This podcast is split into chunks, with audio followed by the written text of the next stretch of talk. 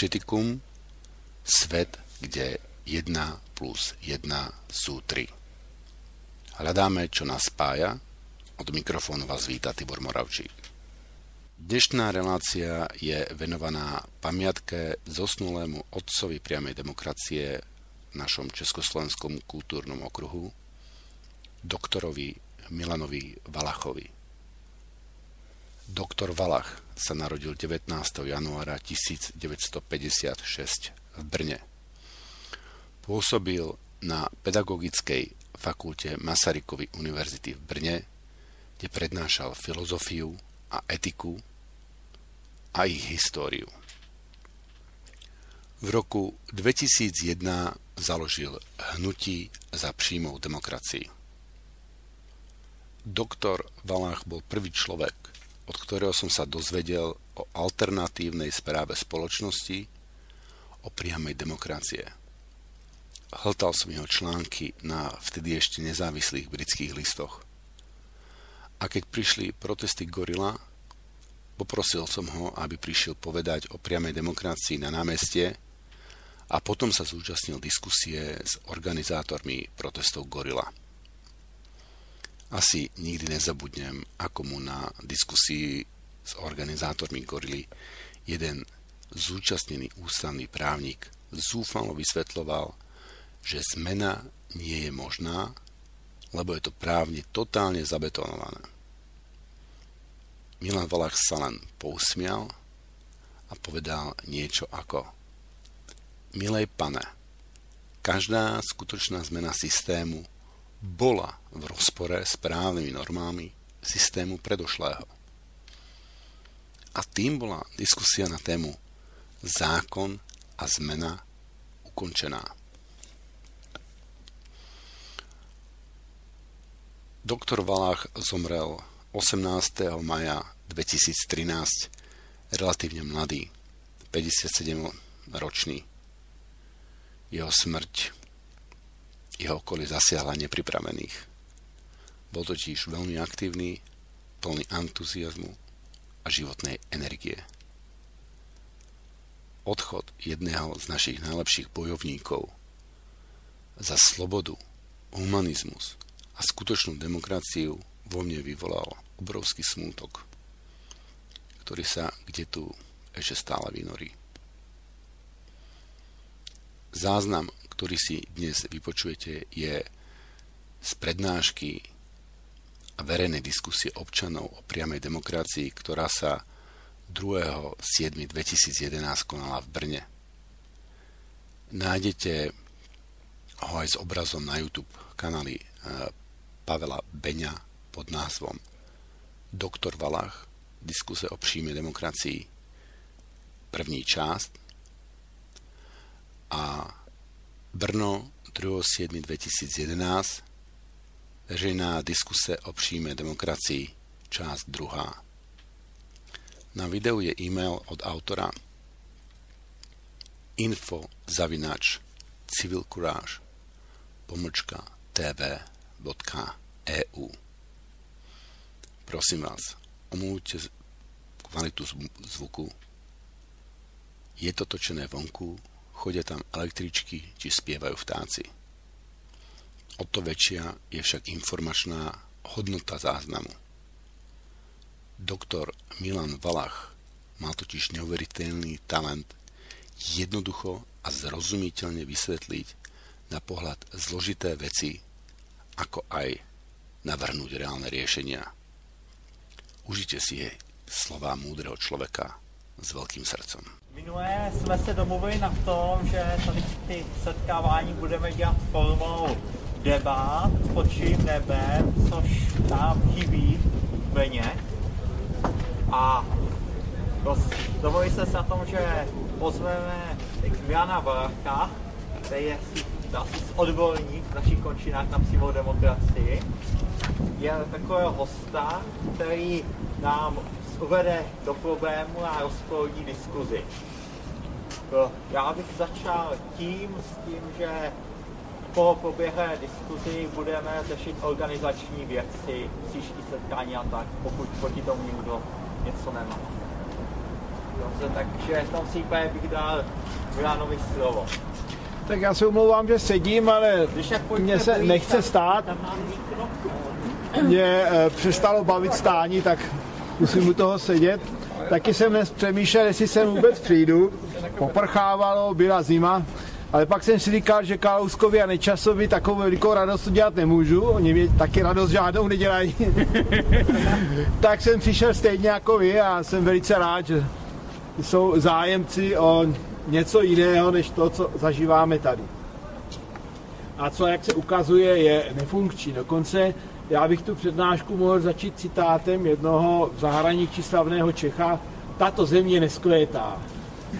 A to eh, všichni vidíme. Nejsme na tom ještě tak řekněme, špatně, nebo není ta situace tak dramatická, jako eh, v zemích, o kterých se hodně mluví, to je ve Španělsku nebo v Řecku, nebo v zemích, o kterých si tolik nemluví, ale velké demonstrace a velká občanská nespokojenost je tam také. Zrovna tento, tento týden tam byly veliké demonstrace, statisícové, to je Velká Británie.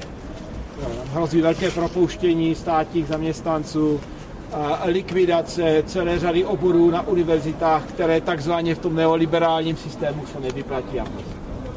Ale než, bych se, než se dostanu tady k těmto řekněme, aktuálním a žhavým problémům, které nás, obávám se, všechny ještě teprve postihnou.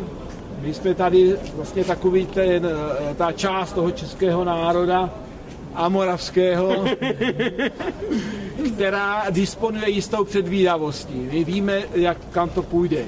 Ti ostatní si to asi budou muset zažít na vlastní kůži. Takže než se dostanu tady k této části, já bych vám rád vyprávěl jeden velmi starý příběh. A to skutečně velice starý, statisíce až miliony let. A je to příběh o tom, jak jsme kdysi dávno žili, nebo respektive jak žili naši předkové. Oni po ty statisíce a miliony let žili ve malých spolupracujících a použijí i to škaredé slovo rovnostářských komunitách. Přežití našich předků po miliony let bylo závislé na tom, že si pomáhali, že nikdo, prakticky nikdo, nikoho nepodrážel, nežil na úkol druhého a všichni se rozhodovali společně. Právě proto, že jsou ty dějiny evoluce našeho rodu tak dlouhé, tak se tahle zkušenost dokonce zafixovala v podobě genetických programů. My máme vrozené instinkty pro spravedlnost, pro rovnost a pro svobodu. Hodně se to e, změnilo v dějinách působením e, různých placených ideologů, kteří nás přesvědčují, že tomu tak není. A mohou nás tomu o tom přesvědčovat proto, že na konci těch dějin svobodného a rovného soužití se ta lidská společnost rozdělila. Rozdělila se na malou menšinu, která ovládala tu velkou většinu, na malou menšinu bohatých, která žila z práce velké většiny chudých. My jsme to vždycky cítili, my lidé, jako křivdu a nespravedlnost a vždycky v dějinách se lidé proti tomu bouřili. Takže vlastně eh, lidské dějiny od vzniku státu a tahle nerovnost je velmi silně spojená se vznikem státu. Jsou, jsou vlastně dějinami bojů mezi těmito dvěma skupinami lidí. Těmi, co mají moc a peníze a těmi, kteří tu moc nemají a jsou těmi mocnými ovládáni a vykořišťováni. Občas se v dějinách podařila vzhledem k eh, náhodné zlé okolnosti, že si lidé zpátky na čas v určité míře vydobili tu svobodu. Tak, je to, tak tomu bylo v antickém Řecku, ve starých Aténách a jinde, kde na krátký čas vznikla demokracie, samozřejmě s mnoha omezeními, nepatřili tam otroci, nepatřili tam ženy, ale po určitou dobu existovala, než zase tedy v důsledku válek a historických událostí toho starověkého světa zanikla aby se k nám vrátila až s počátkem novověku. S revolucemi v Holandsku, samozřejmě se slavnou revolucí ve Francii a podobně. Ale ta cesta ke svobodě a demokracii je velice dlouhá a pokračuje prostřednictvím malých kručků. Víte, že když byla francouzská revoluce, tak volební právo bylo přiznáváno nejprve pouze bohatým. Pouze majitelům nemovitostí, lidem s určitým poměrně velkým majetkem. Tak ale postupně v důsledku neustávajícího tlaku neprivilegovaných vrstev se ta demokracie rozšiřovala, až se rozšířila do podoby, kterou máme dnes, takzvané zastupitelské demokracie, kde teoreticky máme volební právo všichni dospělí občané, nezbavení své právnosti, ale je to ještě strašně daleko od toho, co bychom chtěli. Je to nesmírně daleko od toho, co by odpovídalo naší společenské přirozenosti. A to z toho důvodu, že zastupitelská demokracie je vlastně jakási forma polodemokracie, je to ústupek těch mocných a vlivných skupin tlaku občanů z dola, ale takový ústupek, který zachovává moc jako privilegium. Ti, kteří mají peníze, si mohou kupovat volby. Ti, kteří mají velké peníze, nemám tím na mysli, jestli máte v kapse stovku nebo něco takového, ale jestli máte v bankách a v investicích stovky milionů a miliardy, tak ti, kteří mají takovéto velké peníze, si kupují celé politické strany a obávám se, že se to týká většiny, ne všech politických, existujících politických stran v České republice. Tyto strany jsou nutně závislé na velkých penězích i proto, že v systému zastupitelské demokracie je většina občanů jako diváků. Dívá se na to jako na divadlo. Do toho je roli diváků, pasivních diváků, jsou odsouzeni povahou toho systému. V okamžiku, kdy vhodíte do urny lístek, ztrácíte na politické dění jakýkoliv vliv. Politické strany, které byly zvoleny, si v okamžiku, kdy vstoupí do parlamentu, kdy získají politickou moc, mohou dělat, co chtějí, bez ohledu na programy, se kterými šli do voleb, bez ohledu na volební hesla, s nimi získali hlasy příznivců části občanů. Eh, tohle velká většina lidí velice dobře ví a reaguje buď tím, že nechodí k volbám, anebo že ty volby opravdu chápe jako divadlo, které organizují marketingové a reklamní agentury a hlasují, hlasuje se tedy podle toho, kdo dobře vypadá v televizi, kdo získá velký prostor v eh, sdělovacích prostředcích, které mimochodem jsou také vlastněny velkým kapitálem, takže tam pouští především ty politiky a ty názory, které neohrožují jejich zájmy a ještě lépe, které vyhovují jejich zájmům. A tenhle pasivní přístup vede k úplné destrukci ideje demokracie. Ještě když si vzpomenete na ten slavný obraz z, uh, z francouzské revoluce Svoboda vede lid na barikády, je to taková krásná žena a francouzský obraz to je tak, že je polonaha Eh, eh, tak víte, že, ta, že tu s tou spoj, pojmem svobody byly spojovány obrovské naděje. Po celé 19. století se k tomu pojmu svobody hlásilo socialistické hnutí. To slovo socialistické právě vyjadřuje onu lidskou přirozenou společenskost. Když tady kolegové dělali eh, průzkum na internetu, takovou anketu, co považují lidé za největší problém, tak ku podivu se na prvním místě objevila krize mezilidských vztahů. Ale to velmi úzce souvisí s povahou tohoto systému. Ten, znovu opakuju, ten systém má dvě roviny. Rovinu politickou, to je ta stránka jevová, to je něco jako střechy na těchto dom, domech. A rovinu ekonomickou, to je základ, z něhož to všechno vyrůstá. Tou politickou rovinou je takzvaná soutěž politických stran, zastupitelská demokracie a tím základem je kapitalistický systém. Ale podstatou kapitalistického systému není demokracie. Kapitalistické podniky nejsou organizovány na demokratických principech. E, ve firmě, která patří vlastníkům, jsou zaměstnanci od toho, aby vykonávali práce a rozkazy, které jim tito vlastníci udílejí. Americký politolog Dahl napsal kdysi, e, není to tak dávno, to 80. letech 20. století, že máme jakous takovou demokracii v politice, ale máme v podstatě feudální systém v ekonomice. A ekonomika je pro eh, zkušenost člověka to nejdůležitější. Ekonomika to je ekonomický systém, zaměstnání, to je zdroj prostředků naší obživy. Jestliže jsme v té ekonomice ovládáni, jestli, jestliže jsme s ním nesvobodní, tak to nějak působí i na náš charakter. V podstatě ještě jinak řečeno, v ekonomickém systému založeném na soukromém vlastnictví výrobních prostředků žije člověk v rozporu sám se sebou. Ekonomický systém, který nás nutí, a nutí především zaměstnance, nikoli velké vlastníky, ti si nekonkurují, ale nutí zaměstnance, to znamená především příslušníky středních vrstev, k tomu, aby navzájem mezi sebou takzvaně soutěžili, ve skutečnosti bojovali o korita, o kariéru a o peníze, je systém, který nás nutí, abychom se chovali v rozporu se svou solidární sociální přirozeností. E, není náhodou, že při průzkumech zdravotního stavu americké populace, ale také anglické populace, velmi slavný výzkum ze dávné doby, se ukázalo, že čím je společnost nerovnější, čím jsou větší rozdíly mezi chudými a bohatými, čím je větší míra konkurence, tím je větší výskyt onemocnění v populaci. A střední vrstvy, to je asi z většina z nás, u nich je takový výskyt psychických poruch, který je srovnatelný se stavem psychické nemocnosti u vojáků, kteří prošli válečnou zkušenost.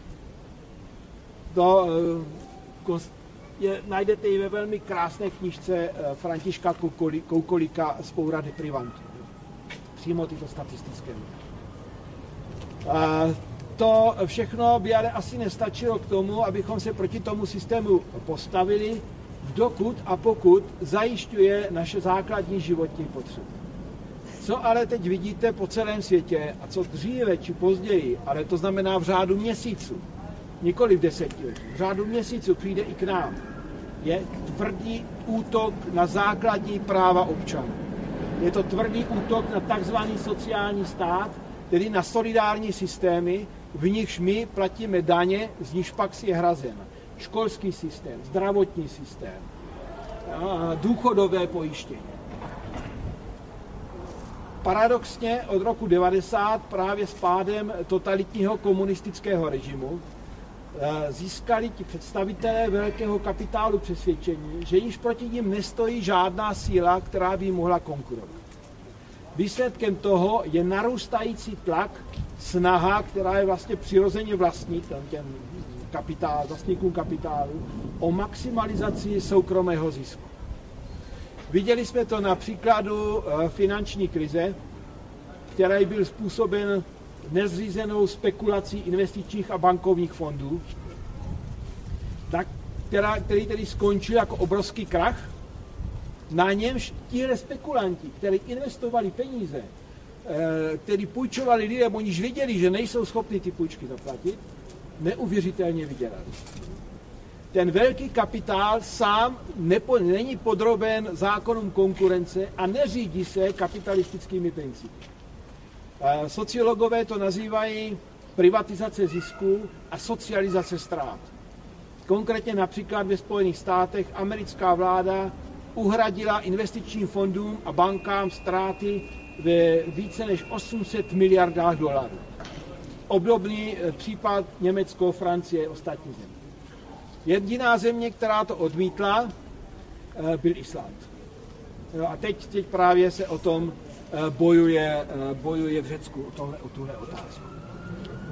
Oni chtějí podnikat, ale nechtějí nést rizika toho podnikání. A mohou toho dosáhnout díky obrovské moci, které jim dávají peníze.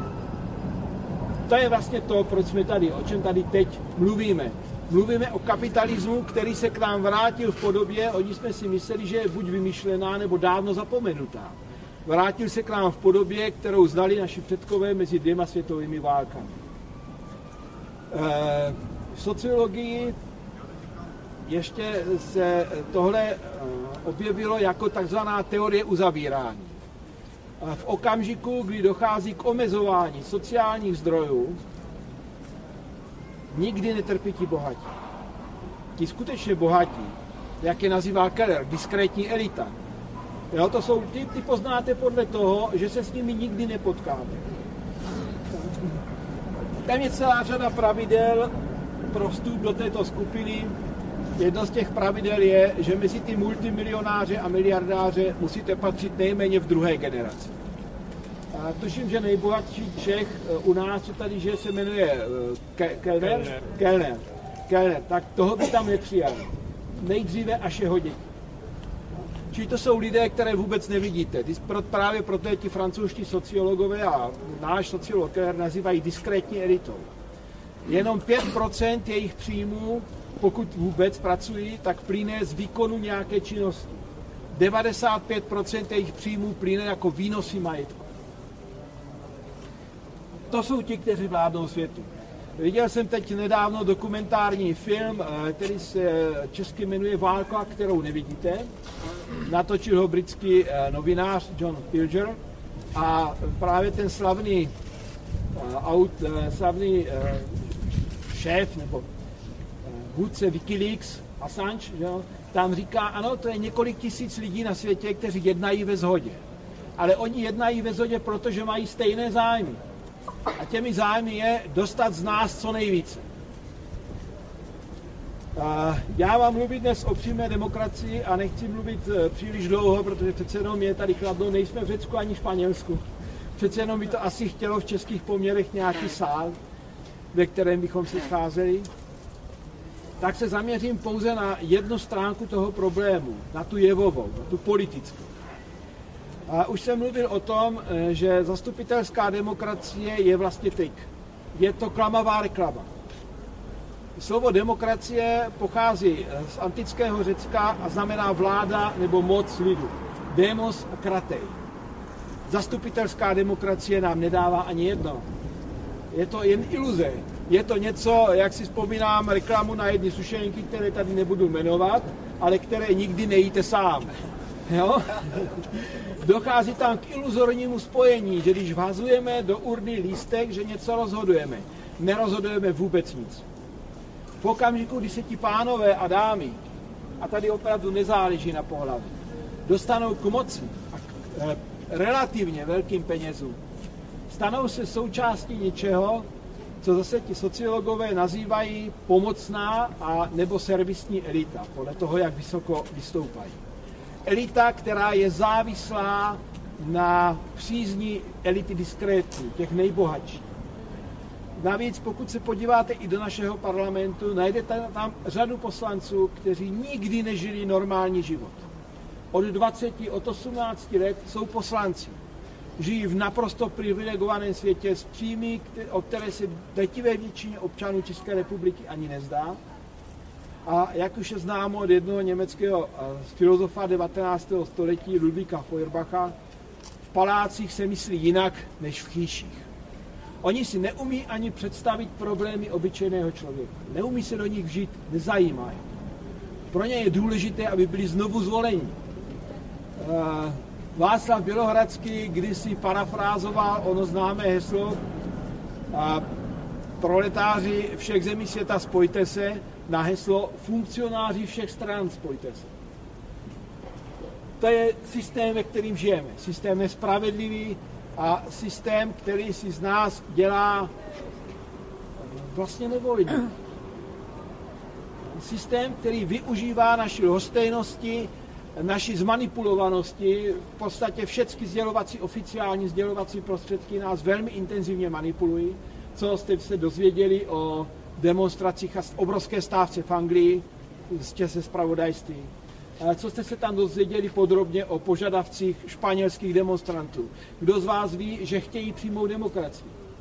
Zrovna teď jsem sledoval chvilku, nestačil jsem to dokoukat, dokumentární film, který natočila Naomi Kleinová, to je kanadská politoložka, ekonomka, dost slavná a známá, ale natočila ho v Argentině, o vznikajícím hnutí, už od tedy několik let, ten film, eh, starší, o vznikajícím hnutí z dola, které eh, prosazovalo a velmi úspěšně i prakticky dva požadavky. Eh, v Argentině byla finanční krize způsobená doporučeními Mezinárodního měnového fondu. V důsledku obrovského zadlužení. Vlastně ta Argentina prošla cestou, na ní jsme se vydali teď my. Privatizace veřejných služeb, privatizace úplně všeho, co se dá. Výsledkem bylo obrovské státní zadlužení, krach státu, zavírání podniků. a nezaměstnanost. Ti lidé, kteří najednou neměli práci, neměli co jíst, se rozhodli, že převezmou továrny do své vlastní režie. A začaly tam vznikat družstva zaměstnanců, které ta, ty uh, podniky převzali do svého vlastnictva. Ta družstva byla řízena principy přímé demokracie. A jsou řízena, protože přežili. A velmi úspěšně. Či není jenom ten známý mondragonský kooperativ, je celá řada těchto podniků i ve Spojených státech, ale právě jako jedno, eh, jedna reakcí z dola na eh, finanční krach státu. Zajímavé bylo, a mám o tom i knížku, která se jmenuje Horizontalismus, to je vlastně termín technik, terminus technicus, a ti eh, argentinští zaměstnanci použili jednu taktiku, která asi byla důležitá pro jejich úspěch. Vyhnali zástupce všech politických stran ze svého středu a na Argentinu překvapivě i zástupce všech církví. Prostě řekli, že s tímto nechceme nic mít a vy, když sem přijdete, tak nesilujete naše zájmy, ale zase jenom svoje zájmy. Jo? Chcete nás získat zase jako své eh, ovečky. Úplně se s tím vším rozešli a založili úplně nové hnutí z dola, které právě nazvalo horizontalismus. Co jste se o tom dozvěděli z normálních oficiálních sdělovacích prostředků? Já se vsadím, že skoro nikdo z vás o tom neví, vůbec neví a netuší. To je právě to, v čem žijeme. My žijeme v iluzi, ve sní, ve lži, kterou na nás chrlí nejenom komerční sdělovací prostředky, ale co je maximálně skandální, i veřejnoprávní sdělovací prostředky. Česká televize to je jedna z nejhorších demagogických kanálů, to je jako za minulého režimu. Debilizace. Je to, je to úplně hrozné. Co my potřebujeme tedy prosadit? Co my potřebujeme udělat? Potřebujeme stejné hnutí z dola, jako je v Argentině, ve Španělsku, v Řecku, jako se teď rodí v Anglii. Ale také to hnutí musí mít už ze začátku pozitivní programový cíl a my ho nemusíme hledat. Ten cíl je pořád stejný. Návrat k v úvozovkách návrat k tomu, v čem jsme žili po miliony let. Ke spravedlivé společnosti, svobodné společnosti, solidárních lidí. Návrat ke společnosti, kde budou žít všichni ve shodě a v rovnosti. Bez ohledu na etnický původ, na pohlaví, na barvu pleti. To základní demokratické humanitní hodnoty, o které vždy ta lídová hnutí usiluje. V politické rovině k tomu existuje několik nástrojů nemůžeme úplně odstranit politické strany. Na Facebooku vznikla skupina ke zrušení zá, nebo zákazu všech politických stran. Nemůžete omezovat svobodu toho, kdo chce mít politickou stranu. Jestliže ji chce, a tím má. Navíc je opravdu nutné, aby existovaly nějaké skupiny, které budou formulovat zájmy jednotlivých názorových skupin v té společnosti. Ty skupiny jsou klasické politické strany. Ale ponechat jim v rukou moc znamená rezignovat na vlastní moc, znamená vzdát se svobody. Co tedy potřebujeme, je možnost kontrolovat jakoukoliv moc v kterémkoliv okamžiku. Stará liberální zásada, formulovaná panem Ektnem, ten šlechtický titul vynechává, protože je to trestný čin v České republice pořád ještě, používat šlechtické tituly, to tady zavedl Masaryk, jo, který formuloval ve větě, každá moc korumpuje. Absolutní korumpuje absolutně. Chcete být svobodní, eh, chcete žít spokojeně, nemít strach, že ztratíte práci, nemít strach, že vás zatkne policie na základě vymyšlených důvodů, pak musíte mít tu moc v rukou vy sami. A politici a poslanci musí být skutečně jenom vaši zástupci, zástupci lidí. Ne na základě toho, že vám to slíbí ale na základě toho, že si vybojujeme, uzákoníme si právo kteréhokoliv poslance a politika kdykoliv odvolat. Kdykoliv, nejenom jednou za čtyři roky. On tam byl námi poslán, aby nás zastupoval. Pokud to nedělá a dělá si kšefty, okamžitě ten mandát má ztratit. On se sám nikdy nevzdá toho mandátu. Proto my musíme mít právo na základě vlastního rozhodnutí nechat proběhnout nové hlasování, nové volby a odvolovat, odvolat. Tomu se říká právo na odvolatelnost politika kdykoliv. Je to stará myšlenka, najdete ji třeba u francouzského nebo švýcarsko-francouzského filozofa Jean-Jacques Rousseau. Musíme mít právo rozhodnout cokoliv, co rozhodli politikové, zamítnout ve referendu. Úžasný příklad z poslední doby. Ve Slovinsku chystali, chystali stejnou krádež, jako chystá naše vláda tady. To je převod eh, důchodového systému na soukromé penzijní fondy. To je obrovský kšef za mnoho miliard. Na tom zasvítělají ty banky. Ty důchodci mohou velmi těžce splatkat nad výdělkem. To ukázal se například krach důchodových fondů v Chile. Vláda to navrhovala, ale v Slovinsku mají zákon o obecném referendu. Takže lidé si vynutili obecné referendum a v referendu ten zákon zamítli. V klasické zemi přímé demokracie, jako je Švýcarsko, ale to se nás není jenom Švýcarsko. Ve Švýcarsku to vzniklo zase s hodou historických okolností. No? Tam byly katolické kantony, protestantské kantony, eh, kantony s tradicí velké nezávislosti. Nikdo se nechtěl nikomu podřizovat, takže přímá demokracie bylo pro ně východisko z nouze. Jo, jak udržet to Švýcarsko, Švýcarsko pohromadě. Eh, přímá demokracie se uplatňuje v mnoha jiných místech světa, třeba i ve Spojených státech na obecní městské úrovni, v řadě částí Spojených států. Čili my musíme mít právo na iniciativu. To znamená, Městská radnice v Brně městě rozhodne, že rekonstruuje náměstí Svobody za mnoho milionů způsobem, jakým ho rekonstruovat. Než to ta radnice udělá, musí záměr a vizualizaci toho projektu zveřejnit. Teď se to někomu z nás nebude líbit, někomu třeba je, ja, ano, ano, lidé jsou různí. Někomu se to nebude líbit, se píše petici, chci referendum o tomhle záměru. Jestliže získá zákonem stanovený počet podpisů, a většinou to bývá hodně málo, u takového velkého města, jako je Brno, by to bylo takové 3% občanů oprávněných volit, tak referendum musí proběhnout. Ta radnice tam nehraje vůbec žádnou roli. Máte pod e, zákonem stanovený počet podpisů a už to musí být. To je dano ze zákonem. Švýcaři říkají, my jsme suverén. Suverén znamená rozhodují autonomně. Není nad námi nejvyšší moc. Všechny demokratické ústavy světa mají napsáno, naše ústava také, že zdrojem veškeré moci ve státě je lid. A to jsme my. Ne politikové, ne politické strany, ne poslanci, ale my. Už si vemte si to slovo. Poslanec, on je poslán. K čemu? Aby nás zastupoval, protože jim taky říká zastupitel. A to platí od nejmenší obce až po stát jako celek. Jestliže tedy radnice něco takového vymyslí, že to udělá a nám se to nebude líbit, tak v referendu odhlasujeme, že to nechceme a v tom okamžiku ten závěr je neprosaditelný, je zamítnutý. Nemohou poslanci přehlasovávat hlasy.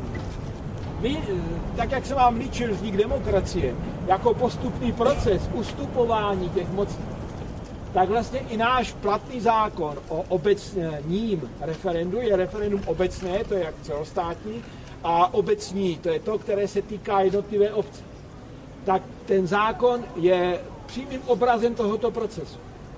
Poslanci mají právo rozhodovat o věcech, o nich se nesmí hlasovat v referendu. To je naprostý logický nesmysl. Poslanci nemají žádné právo a žádnou moc než tu, které jsme my jim ve volbách dočasně propůjčili. Dočasně. Jak to, že si najednou zákonu uzurpují moc a právo rozhodovat o věcech, o kterých my údajně rozhodovat nesmíme. Jestliže o nich my nesmíme rozhodovat, tak jsme je nemohli ani zvolit. Ten zákon je napsán takto absurdně a nesmyslně, protože si ho napsali oni. Jestliže budeme čekat na dobro, které přichází z hora, tak to je jak čekání na, dogo, na Godota. Nikdy se nedočkáte. Nikdy nepřijde. Jestliže chcete změnit tento systém, přesunout tu moc z hora dolů, tak musíme vytvořit musí tady vzniknout obrovské masové hnutí, a já doufám, že vidím jeho počátky, krystalizační jádro, z něhož to během měsíců vznikne, které si vynutí vypsání těchto zákonů. A vynutí si napsání takových zákonů, které sama nadiktuje. Jinak e, to platí od úrovně obce až po úroveň celostátní, a to včetně ústavy. Ani ústavu nemohou schvalovat poslanci jinak, než tak, že nám ji předloží ke schválení v referendu. Právě poslední platná španělská ústava byla přijata v referendu. Po pádu Frankově diktatury, teď jak se to tam zdemokratizovalo trochu, je to říkám, je to proces, tak eh, přijali ústavu v referendu. Ve Švýcarsku změny ústavy jsou dokonce nepřípustné eh, bez toho, že by o nich neprobíhalo celošvýcarské referendum. A protože jsou konfederace, tak tam jsou dvojí většiny žádány a tak, ale je trošku složitější tam. Čili od obce až po ústavu, až po, po stát. Přijde Kalousek s šíleným nápadem, vidíte, že ta jeho vláda, já ještě bych chtěl udělat takovou malou suvku. Myslím, že bychom měli eh, všichni povstat a vzdát dík této vládě a Kalousku. Když se nad tím zamyslíte, tak zjistíte, že mám pravdu. Nebyt Kalouska, nebyli bychom tady. On vede tenhle stát k finančnímu krachu. Podle některých, protože není ekonom, absolutně tomu nerozumí. Vidíte, že nerůst, obrovským tempem narůstá deficit státních financí, země se zadlužuje, výběr daní padá dolů, tím, že ulevili na daních bohatým, že ulevili na daních nadnárodním korporacím, tak nevzrostl daňový výběr, jak tvrdil, podle vymyšlené Laférovy křivky, ale naopak spadl dolů a ta Česká republika směřuje tam, kde dnes je Španělsko, Řecko, Irsko, eh, Portugalsko, kde před lety bylo a byla Argentina a jinde. Za rok nás tady bude 10 tisíc. Saďte se. Ale jiný názor říká, že je to zcela záměrná strategie a taktika. Hlavní ekonom makroekonomického oddělení Českomoravské komory odborových svazů Martin Fassmann na to vypracoval analýzu a ukázal, že to je záměrná snaha přivést státní rozpočet do obrovského mínusu a zdůvodnit, že zdravotní systém není možné platit, že školství není možné platit, tam nejsou peníze, prostě vytvořit dluh, na, eh, eh, který potom jim umožní převést to všechno do soukromých rukou. Kdybychom tady měli přímou demokracii, což znamená právo na iniciativu, na závazné referendum a na odvolatelnost politiků kdykoliv, byli bychom schopni tohle zastavit a tuhle vládu odvolat. Tuhle vládu, které už nevěří drtivá většina občanů České republiky. Jakým právem ještě vládne? Podívejte se na průzkumy veřejného mínění. Drtivá většina lidí je proti. A oni, tohle je demokracie, to je, to je absurdní divadlo. To je výsměch demokracie. A kdo proti tomu nebojuje, no tak ten si to zaslouží, aby si tohle všechno zažil. A navíc, eh, něco, co se nás, já už skončím a necháme asi prostor na diskuzi, ale o tomhle se ještě musí zmínit, protože je to strašná, strašné a i když to nezažíváme, neodehrává se to tady na ulici kolem nás, ale v globálním světě a v globální době a telekomunikačních prostředků vůbec nezáleží na tom, jestli se ta událost děje tady 100 km nebo 10 000 km daleko. My jsme členové Evropské unie a my jsme členové NATO, Česká republika. A když řeknu my, tak to znamená, jestliže tohle je demokratický stát, tak my všichni společně jsme kolektivně zodpovědní za to, co tato vláda dělá, s čím souhlasí nebo nesouhlasí. To je zodpovědnost nás všech. Stejně tak jako kdysi v roce 1946 německý filozof Jaspers napsal, že všichni Němci jsou zodpovědní za nacismus. Všichni bez výjimky, dokonce i ti, kteří bojovali proti. Já to tady jednou zmínit, nebudu to rozvádět, ale ukážu naši odpovědnost. Před pár týdny eh, lidé, kteří utíkali před hladem a před válečnými událostmi ze severní Afriky, eh, ve středozemním moři jim vypověděl motor na člunu, bylo tam asi 62 lidí, volali o pomoc, kolem pluli válečné lodě NATO, nechali je tam pomřít hladem a žízní. Válečné lodě NATO, to je organizace, naše organizace, naši představitelé. Nehledě na to, že naši vojáci se zúčastňují řady zahraničních misí, jejich jediným cílem je prosazovat velmocenské zájmy amerického kapitálu. Za to všechno jsme zodpovědní. Tohle všechno se děje s naším souhlasem. Když neprotestujete, tak souhlasíte. Když souhlasíte, jste vidí. My se, zkuste se na chvilku každý z vás vžít do situace člověka, který by tady umíral hladem a žízní a my bychom chodili nevšímavě kolem. Přesně to jsme udělali. My všichni. To je, jeden, to je další důvod pro to, že tento pro, musí být tento systém změněn a zničen. Tenhle systém se přežil a začíná být protidemokratický, protihumánní a nebezpečný pro život. Jak je napsáno na krabičkách cigaret, škodí zdraví, tak vždycky, když půjdete k volbám zastupitelské demokracie, tak by tam mělo být napsáno pozor, škodí lidským a občanským právům.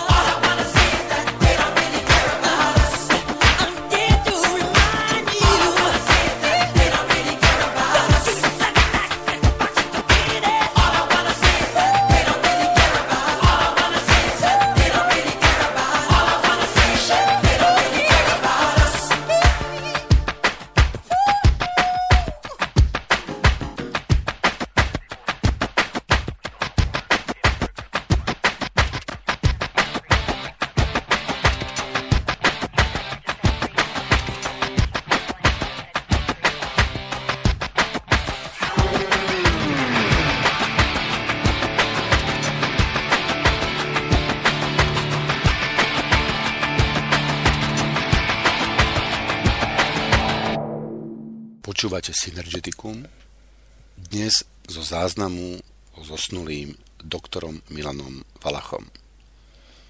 Prvnež pustíme diskusiu po prednáške doktora Valacha, dovolte mi prosím pozvať vás na nasledujúce relácie. Ďalšie Synergeticum bude 15. mája, kde bude tradičným hostom magister Jan Kozák, prekladateľ zo sanskrtu, filozof a historik. E, mesiac na to, 12.6. bude našim hostom Martin Urza a budeme spolu diskutovať na tému rôzne tváre anarchie. Takže teraz pokračujeme diskusiou. A teď asi, ne, pokud se budete přezvávat, tak ani nějak nebudu vyvolávat, prostě kdo chcete si vzít slovo, můžete navázat a říct si na celou demokracii svůj názor. Doktor něco víc, vlastně byly ty bílé lístky. Znamenalo to, že prostě ty bílé lístky, které skončily ve volbách, tuším tam 48. od doby nejsou. Dali by se nějak využít k tomu, aby se vlastně ve volbách řeklo, žádnou z předložené nabídky nevybíráme, aby volby byly neplatné to nechtěl jsem mluvit příliš dlouho. My máme taky tak strašně zajímavé zákony, které vlastně ukazují ještě to Rakousko-Uhersko, tu velkopánskou vrchnost. A když půjdete volit do parlamentním nebo senátním volbám, vůbec nezáleží na tom, kolik přijde voličů, nebo jestli vhodíte neplatný volební list. Když, by, když budete volit senátora a přijde jediný volič, jeho manželka, nebo třeba on sám, a hodí mu tam ten lístek, tak je senátor. Zákon nezná žádné omezení takže tím nic nedokáže. Jim je jedno, vždycky několik těch skalních uh, fanoušků mají, který je odhlasují. A když budete chtít mít uh, obecní referendum, tak máte zákonem stanoveno v dnešní době, že se musí zúčastnit toho hlasování nejméně 35% právoplatných voličů, jinak to referendum není platné. Když volíme panstvo, tak je jedno, kolik nás přijde. Vemte si, kolik senátorů by podle tohoto zákona bylo zvoleno. Ani jeden. V prvním kole senátních voleb je průměrná účast 22%, ve druhém kole 8-12%. Ani jeden senátor by nebyl senátor. Ale když chceme přímo uplatnit svoje rozhodování, svůj hlas, a to ještě v té omezeném okruhu otázek, které nám dovoluje zákon, že nesmíme hlasovat o obecním rozpočtu, to je úžasný. Já odezdám daně, zaplatím daně a pak nemám právo o nich rozhodovat. Či jsou to peníze? Uvažujme, mysl, myslíme kapitalisticky. Buďme kapitalisté, já jsem pro. To jsou moje peníze. No? Ale tam pak platí těch 35%. Když půjdete k volbám a hodíte tam neplatný lístek, to je úplně jedno. Tím se dost... ne, velká část lidí k volbám nechodí. Většina lidí nechodí k senátním volbám. To nemá žádný vliv v tomhle systému. Jediný způsob, jak tenhle systém změnit, je revoluce. Ale revoluce neznamená, revoluce znamená český nový začátek. Revoluce znamená kvalitativní změnu. Kvalitativní změnu. Jo? Barikády, Nemusí pušky, nemusí, vůbec ne. definici není. V roce 89, říká se tomu sametová revoluce, až vod sametová, na můj vkus, ale e, došlo ke změně, aniž by u nás padl jediný vystřel. Došlo ke změně systému. To potřebujeme zopakovat. To dokázali Islandiané. V okamžiku, kdy e, jejich politikové a bankéři ve spekulacích do takzvaných finančních derivátů, CDO a ostatních, prošustrovali, co se dalo, a teď ještě podle těch úžasných zákonů o ochraně investic, kapitalista investuje ale nesmí mít ztrátu. Stát mu ručí za to, že se mu ty peníze vrátí. No prosím vás, takhle si představují neoliberálové volný trh? No, tak v tomhle duchu, v okamžiku, kdy jim to nevyšlo, kdy to celé zkrachovalo, tak obyčejní Islandiané, kteří na to neměli žádný vliv, nemohli o ničem rozhodovat, měli všechno zaplatit. Což samozřejmě se jim nelíbilo, eh, vznikly tam obrovské masové demonstrace, padla vláda, vynutili si referendum a referendum to zamítli že to nebudou platit. Podobný proces eh, teď eh, masové občanské mobilizace probíhá v Řecku a v Španělsku. Takže zase neúčast ve volbách, já se přiznám, že k volbám nechodím, nechci zdát nikomu svůj hlas, aby nelegitimoval, ale nemá to význam. Tohle není cesta, nemá to žádný význam. My pasivitou nic nevyhrajeme. Jestli chcete změnu k lepšímu, tak jedině aktivitou. Aktivita znamená vznik mohutného, obrovského občanského hnutí, které bude mít jasně vymezené cíle. Já jeden z těch cílů nabízím, přímou demokracii. Druhý cíl, který považuji za ještě důležitější, je podpora všech forem družstevního podnikání. U nás je to slovo ziskreditováno v minulosti, ale znamená to ve skutečnosti něco úplně jiného, než co byly družstva za komunistů. No. Skutečně přechod všech firm, podniků do rukou jejich zaměstnanců. To bych považoval za ještě důležitější cíl. Musíme jim vzít tu moc, kterou mají v rukou. Tu moc jim dávají peníze. Pokud budou tu moc mít, tak budou ovládat sdělovací prostředky. Když budou ovládat sdělovací prostředky, jsou schopni točit přímou demokracii tam, kam se jim bude hodit. Takže prostě, pokud bychom chtěli zavést přímou demokracii a chtěli bychom je v volbách, tak zase by musela některá strana mít za cíl jako přímou demokracii. Nemusí a... to být strana. Může to být občanský hnutí, tak jak to bylo v 90. letech. Aby kandidovala do volbách. Jo, se může přesně tak. Ano, můžu se, je, je možné... Tak jak to fungovalo v 90. letech, že tady byly strany, ale byly tady občanská hnutí, které kandidovala toho, ať to bylo samozprávná demokracie, společně s Slovenskou, ať to bylo občanské fórum, Moravské občanské hnutí, dá si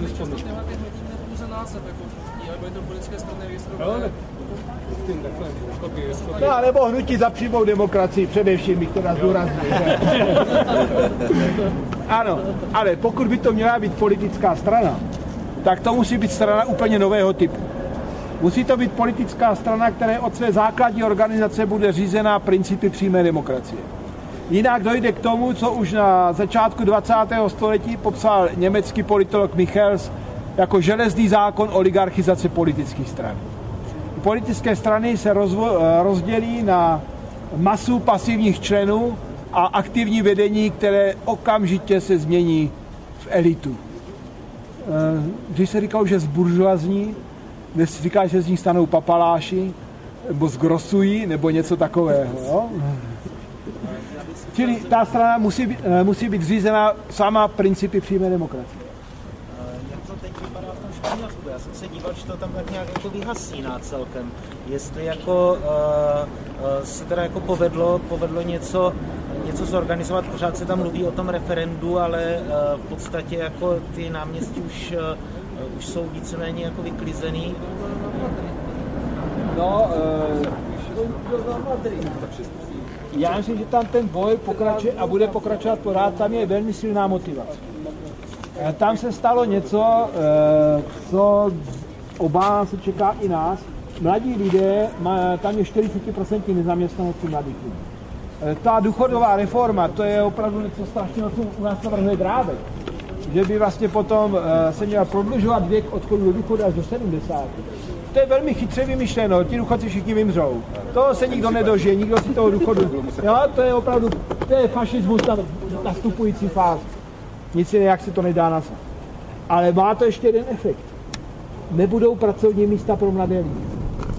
A s tím, jak se to všechno privatizuje, jak se odbourávají solidární systémy, eh, bude klesat zaměstnanost v tomhle veřejném sektoru, tak nebude práce. Ti Španělé mají motiv, který eh, se nedá pominout. Jsou nezaměstnaní. Eh, je, samozřejmě každá revoluční hnutí má různé fáze přílivu a odlivu. Eh, vidíte to i u nás, jestli sledujete to, co říkám znovu, děkuji Kalouskovi a věcem veřejným a ostatním, kteří nás sem dostali. Jestli sledujete občanské iniciativy na Facebooku, tak to byla teď první obrovská vlna, taková naivní vlna, o nadšení teď, teď, teď jsou ve fázi, že narazí na problém. Nasadila se tam spousta provokatérů, lidí, kteří se snaží tam zanést různé rasistické nesmysly, lidi, kteří nadávají těm ostatním. A teď oni jsou z toho zmatení. No, teď to ochapují. To je další fáze. Ale to je fáze, kdy se ti lidé naučí bránit se proti tomu. A já si stejně myslím, že takhle se odehrává eh, i revoluční fáze ve Španělsku, v Řecku a jinde první obrovské nadšení, ale nedosáhne se cíle. Jenže ti lidé získají zkušenost. My, co tady jsme, prakticky nikdo z nás nemá zkušenost s organizováním skutečně mohutného občanského hnutí. Nevíme, jak to funguje. Neumíme to, to nestačí si přečíst, to musíte vyzkoušet. My se to budeme učit za pochodu. Stejně tak, jak se to učí oni. A já myslím, že to je proces toho učení. To je začátek velkého procesu, velké společenské změny. Eh, jde to tak rychle, já jsem to vždycky odhadoval na roky a tak jsem si, jestli se toho kdy dožil. Ale teď to jde tak rychle, že bych řekl, že ta změna se odehrává opravdu v řádu tak půl roku měsíců. No. Jsem v Španělsku, tak tak úplně neumřelo. Sice náměstí, ale ještě předtím, než to ukončili, tak uh, se vlastně sjeli, myslím, že do Madridu, zástupci asi ze 50 různých měst, kde právě se stávkovalo vyslali tam své zástupce a vlastně přešlo to právě na tu platformu, že už se dohadují na dalších krocích a už není potřeba stávkovat, protože ty kontakty na ty lidi, kteří jsou ochotní něco dělat, už mají. Teď se budou organizovat. Přesně tak. No. Od živelnosti k organizaci. Bez, znovu, jestli chceme z nějakou změnu, tak bez organizace to nepůjde. No. Potřebujeme organizaci, která to bude prosazovat jejíž, jejíž prosím bude náš nástroj ke změně toho společenského systému. A znovu říkám, to, co potřebujeme, je změna společenského systému. Tenhle systém nás začíná tlačit k zemi. Teprve u nás začíná, ve Španělsku, v eh, Řecku, v Portugalsku, tam už je zatlačil, v Irsku. No, tam už je zmáčkl k zemi. My teprve začínáme zjišťovat, že nás to čeká. Ale tenhle systém nás tlačí k zemi a pokud se ne, nezbouříme, pokud se proti němu nepostavíme, tak na to všichni těžce doplatíme. Finančně na to doplatíme, budeme nezaměstnaní, budeme mít nadájem, budeme ztrácet hlavy e, bydlení.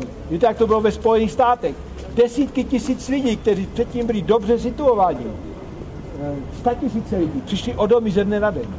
Kdo z vás si může, nebo z mladých lidí, co tady vidím, si může koupit byt nebo dům v hotovosti?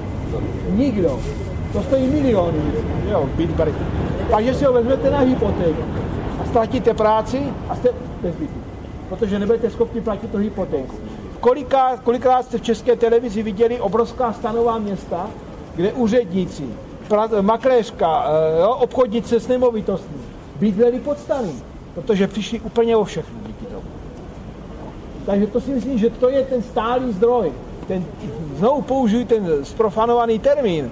Třídní boj začali kapitalisti začala to vláda. A jestli si ale ještě myslíme, že to dělá jenom Kalousek, tak to je omyl.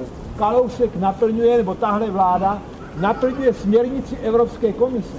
Všechno, když si přečtete poslední směrnici jejich, tak všechno tam najdete. Prodlužování věku do důchodu, eh, privatizace důchodových fondů, privatizace všeho, co je veřejné. Či to není česká záležitost, to je celosvětová záležitost. A to, jestli na chvilku ti lidé odejdou z toho náměstí, tak odejdou jenom proto, aby se zorganizovali. A půjdou do toho zás. Oni nemají kam stoupit. A počkali, dokud eh, nebude opravdu zle, aby se lidi Většina eh, teoretiků společenských věcí, eh, u nás takový naprosto profesionální skeptik, profesor Keller, tak jsou přesvědčeni, že to, co nás čeká, je vznik fašistické diktatury. A já se obávám, že pokud budeme čekat, tak přesně tohoto se dočkáme. Já už jsem zaznamenal celou řadu pokusů mezi lidmi přesvědčit je, že za všechno to, o čem tady si povídáme, nemůže kapitalismus, nemůže systém, ale spiknutí světového židovstva. Jo? Už je to tady zase. Je to prostě neuvěřitelný, ale je to jako z prvních projevů NSDAP. Teď pod českém internetu koluje film o pozadí finanční krize, nám mluví to Andreas Klaus, německý bankéř, a je to nesmírně sofistikovaná propaganda, kde se hodinu dozvídáte o tom, že nějací tajemní oni nás vykoristili. A v poslední půl hodině je řečeno, že to jsou ti oni, světové židovstvo. Jo? Evropská unie vznikla ve znamení 12 hvězd. Proč? Protože je 12 izraelských kněz. Nemyslete si, že máme proti sobě amatér. Vemu jeden jediný příklad. Americká armáda má dvě divize pro vedení psychologické války. V českých poměrech jsou lidé, kteří jsou placení za to, že hlasují v internetových hlasovacích diskuzích. Jo, když je pod nějakým článkem možno hlasovat, tak oni tam hlasují. Jsou to placení studenti. Celo, celodenní zaměstnání, mají celodenní job. Jsou placení lidé za to, že se pod různými fiktivními profily, hlásí na Facebooku do různých skupin a buď je rozvrací, nebo se je snaží svést tímto systémem, tímto způsobem. V Německu ve 30. letech, když byla nebezpečí e, pádu kapitalismu, tak si e, velcí bankéři zaplatili Adolfa Hitlera. A vydělali Odvedli, tomu se říká sociologii, kanalizace společenské nespokojenosti. Jestliže včas se nám nepodaří rozšířit ideje humánní a demokratické společnosti, zvítězí fašismus, pravicová diktatura, rasisticky orientovaná. By mě dotaz. A to mohli bychom získat nějaký kontakt na vás? Nemáte tu nějaké... Tam Máme tady letáky. letáky. Máme tady letáky. A pokud chcete dostat informace o akcích, jako je tato, tak tam můžete i zanechat svůj mail a bude vám posílaný No a samozřejmě, abych udělal trošku marketingu, tak tady máte letáky za přímou demokracii, kdo ještě nemá našeho hnutí přímo, jo? když tak to pošlete, ať si to, kdo bude chtít, tak si to může vzít. To je ryze ekonomická otázka, nevím, do jaké kdy jste ekonom. Mě by zajímalo, pořád to nemůžu nikde přečíst, ani v televizi slyšet. Jeden příkladu jako arogance je moci, když ví, někdo má minimální příjmy 8, 10, 15 tisíc, musí z toho odvádět, den se mu z toho sráží měsíčně. Sociální a zdravotní pojištění, jak to, že tady ti bohatí, ti poslanci, senátoři, podnikatele, kteří mají milionové příjmy, od okamžiku, kdy mají roční příjem kolem 700 tisíc, už neplatí ani korunu a sociální a zdravotní pojištění až do konce roku. Říká se Jestli tomu, toto je někde ve světě. Říká se tomu zastropování daní. Zastropování daní, jestli toto je někde v Evropě. Provedla naše jako, vláda. To by mě zajímalo. Jsou země, kde to je přímo naopak, to je právě Skandinávie. Skandinávské země jsou vůbec uváděny v sociologii jako v současných poměrech naprostý ideál, třeba Švédsko, jo, Norsko. A jsou země, které jsou papeštější než papež. A já se obávám, že to jsou právě země postkomunistické. A oni jsou papeštější než papež i z toho důvodu, že tady není veřejný odpor. Ve Francii něco vymyslí vláda a máte tisíce demonstrantů v ulicích. Představte si, že ve Francii vymyslí vláda, že omezí počty středoškolských profesorů. A e, ve všech velkých francouzských městech jsou statisícové demonstrace, nejenom těch profesorů, ale i těch studentů. A viděl jsem zase ty naše e, zaprodané zpravodaje České televize, jak tam e, se snažili mluvit s těmi řidiči aut, říkají, tady vám demonstranti brání v průjezdu, že to vás určitě rozčiluje. A ten řidič řekl, ne, dneska stávkují oni a zítra budu stávkovat já. V 60. letech v prostředí nové levice Eh, koloval eh, takový citát pastora Niemellera. To byl účastník protinacistického odboje a je mu to přičítáno, že to napsal. Když přišli pro uh, uh, sociální demokraty, neprotestoval jsem, nebyl jsem sociální demokrat. Když přišli pro odboráře, neprotestoval jsem, nebyl jsem odborář. Když přišli pro komunisty, neprotestoval jsem, nebyl jsem komunista. Když přišli pro židy, neprotestoval jsem, nebyl jsem žid když přišli pro mě, neměl kdo protestovat. No?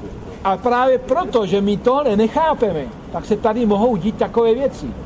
Stávkují učitelé, televize, noviny sugerují lidem myšlenku. Co by ti učitelé chtěli, když mají dva měsíce prázdní. Jo? Ano, proto je možné, aby to tady bylo horší než jinde ve světě. Jo? Protože se nejsme schopni zastat jeden druhého. To musíme změnit. Jestli chceme změnu, jestli chceme žít v lepším světě, tak se musíme zastat jeden druhého. A dokonce se musíme zastat i toho člověka, který je třeba nesympatický. Jo, se kterým, kdyby se nějakému skýnovi dělá křivda a byl nespravedlivě odsouzen, tak my musíme demonstrovat za spravedlivý soud. Spravedlnost musí být stejná pro všechny. To je v zájmu obyčejných lidí, jako jsme my tady všichni. Není to v zájmu těch lidí na vrchu. A, to už je Immanuel Kant. Ono i ten Pastor Niemeyer je vlastně taková lidová verze kategorického imperativu. No, ale to nebudeme zabíhat do filozofie. Já bych se chtěl zeptat, tak já publikuji články taky na internetu, a bych se chtěl zeptat, eh, jak, jak začít víceméně v těchto věcech. Takhle. To dobře, ale Takhle co, co dál? Teď se rozejdeme, dojdeme domů a budeme doma přemýšlet, co dál. Rozumíte, co dáte A teď by to chtělo se občas aspoň tak jednou za týden nebo někde se střetnout. A já bych chtěl existují... vidět, kde třeba se s vámi střetnout nebo s někým. Tam jsou kontakty, Jo, tam je přes internet, jsou tam webové stránky. Naše teď samozřejmě budu propagovat do hnutí omlouvá se České pirátské straně. Ale já myslím, že v tomhle se naprosto zhodujeme, že to je náš společný program. My už v kontaktu jsme, tady nějaké brněnské iniciativy jsou v kontaktu, ty iniciativy, které sdílejí tuto myšlenku, které chtějí prosadit přímou demokracii. Pak mají ještě nějaké další svoje vlastní agendy. Jo? Někdo třeba, nevím, eh, chce prosadit tady vodotrysk a k tomu přímou demokracii, jo? A my chceme něco, takže to už je, to už existuje, to se děje. Havliče Borovský tu svoji propagační činnost, tak si založil vlastně svoje noviny. Nestalo by za to, když sám říkáte, že prostě je to všechno v německých rukou nebo v zahraničních rukách, nestalo by za to si tady něco, se o něco takového tady pokusit? A... Na Slovensku, já jsem třeba šel na Slovensku a tam třeba byl, s, s, s, s, s, jak se to jmenoval? Slovo? Jsme a s, s, Nové slovo nebo svobodné Prostě se tam rozdělili, jedni byli moderní, jedni byli takový ti zastaralí, to znamená, že ti zastaralí počasí upadli a ta, ta SME e, překra, e, pokračovala dál v té svoji činnosti. Nestalo by za to něco podobného udělat tady? E, já se obávám, že na vznik tištěného periodika dnes není doba. I z toho důvodu, že všichni jsou vytlačováni těmi internetovými. Oni mají obrovské finanční problémy. Na založení novin potřebujete stovky milionů. Do, dokončení. No ale tady ne, nevidím na to na, na žádné prostředí. Ale existuje, existuje celá řada internetových deníků. E, zmínil bych dva, které se mi zdají, že jsou e, otevřené a ne, není tam žádná zákulisní politika. A to jsou britské listy a Czech Free Press. A tak říkají outsider media, indie media, celá řada dalších. Na tom internetu mladá generace už je na počítačích, a dá se to udělat s minimálními náklady. Nepotřebujete takové velké peníze. Nemusíte lavírovat eh, kolem inzerentu, jako třeba lavíruje právo. Od toho bychom čekali, od práva bychom čekali, že bude tohle a nedělá to. No, ale tam nevidím, já osobně tam cestu nevidím já vidím, dovolím si teda oponovat, protože ten problém, který je u nás... Přímá demokracie nedovoluje. výborně, výborně. A tady máme zárodek diktátora. no, ten, pro, ten problém samozřejmě, že na západě ten proces probíhá dřív než u nás, takže ten tlak na ty nezávislé média byl obrovský. Ne? Ty koncerny tiskové měli nepředstavitelnou sílu a našli způsob v družstevní myšlence. E, řada těch levicových novín, které prostě ze dne na den ztratili podporu města a státu a tak dále, no tak přešli na družstevní formu. Čili mají své svůj kmen družstevníků, teda, kteří jsou majiteli toho listu, kteří se loží nějaký členský poplatek a potom mají kmen předplatitelů a na této myšlence v Brně vznikly kulturní noviny. První číslo vyšlo před třemi týdny, převzali tu myšlenku z Německa, byli tam na stáži na té jejich redakci. Panují úžasně přátelské poměry a byli velmi ochotní tu myšlenku a tu náuvahu, jak se dneska česky říká, předat. Takže doporučuji všem, předplatí si kulturní noviny. A to by mohla být platforma, kde by mohli publikovat lidé, tedy, kteří jsou e, pro přímou demokracii. Škoda, že tady není to žádný koupit. E, takhle, podívejte se nejlépe na webu, podívat se ve, ve kulturní noviny, tam najdete předplatné, najdete tam kontakty, protože oni měli obrovský problém s distribucí, tak to distribuují přímo, jo, přes krajské organizace, některé přes školí, protože oni mají problém se dostat do distribuční sítě. To je dneska obrovsky monopolizovaný, takže ty náklady jsou vysoké, čili to vlastně uhrají jenom ty velké deníky a tak dále. Takže oni jsou v té zárodečné fázi, ale po roce příprav mají už dostatek předplatitelů na to, aby mohli pravidelně 14 denně vydávat. Je to obrovské množství mravenčí práce a jenom z té mravenčí práce může něco vzniknout.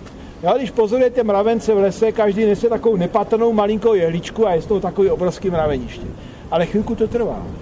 Tady je zajímavé, že třeba v 89. nebo v dnešní době třeba v té Africe, se ti lidi nějak tak jako víceméně samovolně tak zhromáždil, mi připadá, tady to jde všechno stuha, jako jo, že, anebo na Slovensku taky to jde tak stuha všechno. V tom 89. ten listopad nevznikl, nespadl z nebe. Vemte si, že už byl Palachův týden, jo, že to napětí narůstalo, padalo to ve všech okolních státech, systém se dostával do krize, ale e, především mocenské elity toho systému už ho nechtěli. Tady brněnský sociolog, profesor Ivo Možný, o tom napsal krásnou knižku Proč tak snad. Ty ekonomičtí bosové chtěli kapitalismus. A vlastně e, dneska se tomu říká taky někdy ukradená revoluce, oni směřovali tu lidovou nespokojenost tak, aby jim umožnila demontovat starý systém, ale nepoškodila jejich zájmy. Čili odstranili starý systém, lidi byli nadšení, máme svobodu a teď už jsme tady zpomalu zas. Ano. To je ještě možná o Gorbačova, protože Gorbačov pravděpodobně taky chtěl uh, kapitalismus zavést. Lepší socialismus. Lepší Já si myslím, že on chtěl ten, no, socialismus s lidskou tváří. To, to, to byly nikdy, nikdy nerozhoduje jedinec o tom systému, ale rozhodují ty skupiny, které v něm mají rozhodující moc. A rozhodující moc měli takzvané nomenklaturní kádry, nebo e, stranicko-hospodářský aktiv se tomu říkalo. Ale to už bylo na další přednášku. No. To už bych příště, no až bude víc teplo. no, ano, je to pěkně. Za měsíc, někdy v létě. Až bude víc teplo. Jinak jsem o tom napsal velkou knížku Svět na předělu, tak tam jsem podrobně popsal i s využitím toho možné, možného inspirací a další. A autoru eh, logiku pádu eh, toho komunistického, takzvaně komunistického systému. Tam se to můžete dočíst. Poslouchejte, jenom já si hlavu mám trošku s něčím menším před 20 lety padl socialismus nebo komunismus. Nahradilo kapitalismus, jenom že kapitalismus už taky vyčerpá všechny ty své síly možného rozvoje. Čím tento kapitalismus, nebo jaký svět vlastně teď když vlastně už ani socialismus se nám nelíbil, ani ten kapitalismus, co by měla být ta budoucnost, jo? Tady se jedná o to vlastně, kdo vlastně má vlastně ty firmy, kdo tady má rozhodovat, o čem se má rozhodovat, jak se má pracovat, jak se má rozdělovat. Těch problémů je příliš moc. Eh, už jsme o tom mluvili a v tom světovém revolučním hnutí ty myšlenky existují. I, na španělských náměstích se se dočetl, co ti lidé chtějí. Přijmou demokracii v politice. V ekonomice je to, v ekonomice je to přechod převedení vlastnictví do rukou zaměstnanců. A to od úrovně nějakého pekařství nebo e, škodovky až po banky. Eh, konkrétně španělští demonstranti chtějí zestátnění bank. No, aby nad ním měli kontrolu. Čili tam ten model toho eh, budoucího, nebo můžete tomu říkat socialismus pro 21. století, ten už je známý. Někdy se to také mluv, nazývá jako participativní společnost. Ale je to v podstatě to, o čem jsem dnes tady povídal celou dobu. Je to systém, který je v ekonomice i politice založen na svobodě a rovnosti. To znamená, zaměstnanecké vlastnictví podniku a firem, všech druhů firem a přímá demokracie v politice. Dobře, já se vás zeptám, je tam 20% nezaměstnanost, jak tu nezaměstnanost chcete snížit? Myslíte si, že když, to bude, když tam budou o tom rozhodovat ti spoluzaměstnanci, byli zaměstnanci, jestli jim podaří zvýšit, ne, jak jsem řekl, zvýšit zaměstnanost, zaměstnanost No, ale to? nepřipadá vám absurdní, to už se dostáváme hodně daleko, ale už se, už se to řešilo v 19. století a jistý pan Karel Marx o tom psal. Mluvil o rezervní armádě nezaměstnaných. Nepřipadá vám absurdní, že tady je neuvěřitelná množství práce, nejenom jako myslím tady v Brně, ale na světě, že spousta lidí nemá co jíst a my máme nezaměstnanost. To nejde dohromady. Tady je mnoho práce pro to, aby všichni lidi na světě měli co jíst, měli kde bydlet, neumírali na banální choroby. Jak to, že máme nezaměstnanost? Tak to, že máme fabriky, které nevyrábí. Víš se, odpověď klasická je, že kapitál neusiluje, nebo kapitalismus není zaměřen na uspokojování potřeb lidí. Kapitalismus je zaměřen na maximalizaci soukromého zisku. A jestliže ne, ji nemůže dosáhnout tom odvětví, tak tu fabriku zavře. To jsou peníze. To není ta fabrika, to jsou peníze. A oni se předjídí jinam. Eh, klasický příklad tady eh, Brno, Brno poskytlo uh, myslím, jak se to jmenuje, terasy tady ano, na Jistrovi. Černovické terasy. Mám pocit, že za korunu, za nadnárodní firmě, no. ta firma tady byla chvilku a zjistila, že má jinde větší zisk, tak to zavřela a šla pryč. Tady je uh, zase uh, rozdíl mezi možnostmi lidí a kapitálu. Kapitál nemá hranic. Ty peníze se během minut mohou přelít po celé planetě, kamkoliv. Lidi nemohou odejít. Když to bude družstevní firma, tak oni to nemohou zavřít a říct, hele, na Ukrajině máme lidi, kteří budou pracovat za polovinu. To oni neudělají. Oni nejsou kapitál. Oni se nepřipraví sami sebe o práci. Eh, klasicky, když byla hospodářská krize v Španělsku, ale v tom Španělsku je to jenom jeden prvek, to není systém. Tam je Mondragonský kooperativ, družstvo. Má 50 tisíc zaměstnanců a v podstatě to spíše sítě družstev vyrábí především takovou tu bílou techniku, ledničky jo, a takovéhle pračky a takovéhle věci. A když měli pokles zakázek, tak se domluvili jednak na snížení platu, anebo na to, že se budou střídat eh, v pobytu doma. Část zaměstnanců je doma, ale dostává nějaký minimální plat a část pracuje a pak se asi vymění. No, ale nikdy, proč je to družstvo, proč jsou spolu, tak oni, ne, ne, oni nepropouští. A, náš emigrant, ekonom Vaněk, Eh, eh, který žil ve Spojených státech, byl velikým teoretikem zaměstnaneckého vlastnictví. A jeho žák, profesor Schweiner, udělal obrovskou, nebo zorganizoval skupinu lidí, ekonomů, sociologů, které proskoumali družstevní podniky v USA. Tam jich je celá řada. Někde si jim říká taky EZOP, jo, ale to je v různém stupni. Zjistili, že pokud ty firmy se dostávají do nějakých potíží, ale zase jsou to firmy, které jsou v kapitalistickém systému, než to já mluvím o nekapitalistickém systému. Ale i ty firmy v tom kapitalistickém systému, než by propouštěli, tak sahají po úsporách eh, v energii, v materiálech a jinak. Prostě se chovají se jinak než ten kapitál, který toho zajímá jenom vydělávání peněz. Podívejte se na to, co se u nás chystá ve zdravotnictví. To krásně popsal Michael Moore ve filmu Siko. Jo, to je od slova sick, nemocný, tak o americkém nemocničním systému. Přesně tohle chystá tahle vláda. Aby pojišťovny mohly uzavírat smlouvy jenom s lidmi, jako je třeba tady slečna, vypadá, že je mladá a zdravá. Se mnou už by žádná pojišťovna uh, smlouvu neuzavřela. Já už jsem těžce nemocný, neléčitelně, jo? takže mě už by nevzali. Takhle se chová kapitál. Když to bude družstvo, tak se tak chovat nebude. Oni nebudou uh, postupovat proti svým vlastním zájmům. A především tím, že odstraníme tu honbu za ziskem jako jediným kritériem a hlavním kritériem, tak vám zmizí nezaměstnanost. A přitom jako dneska právě přes internet jako už je možné třeba zřídit transparentní bankovní účty státu, veškeré smlouvy dávat na internet a tak dále. Transparency International odhaduje, že u nás 25-20% eh, nákladů veřejné zakázky se rozpustí předseda, bývalý předseda Českého svazu průmyslu a obchodu řekl, že kdyby u nás nebyla korupce, tak není finanční krize. Jo? To, to řekl největší kapitalista tady. Transparentní účty politických stran všech. Transparentní znamená, že každý se může podívat na jejich stránky a podívat se, kdo jim co dá, jaké peníze. To zrovna teďka to zamítli, že jo, zase to nechtějí. Zrušení akcí na doručitele. Samozřejmě, veškeré veřejné zakázky musí být transparentní od samého počátku. Jo? Žádné losování a podobné nesmysly. To oni neudělají dobrovolně. To oni dobrovolně neudělají, z toho žijí. Ale my jim to, ale oni žijí z čeho? Z našich peněz. To jde o naše peníze. Myslím, že když zaplatíte daně, že už to nejsou vaše peníze. Pořád to jsou naše peníze. Teď jenom o to, komu ku prospěchu budou použít. Je zajímavé i tu myšlenku, to socialismu 21. století, to jsem četl, že teďka vyslavil Lech Valesa. Je velkým propagátorem. Ano, ano, taky prozřel. No. Tak.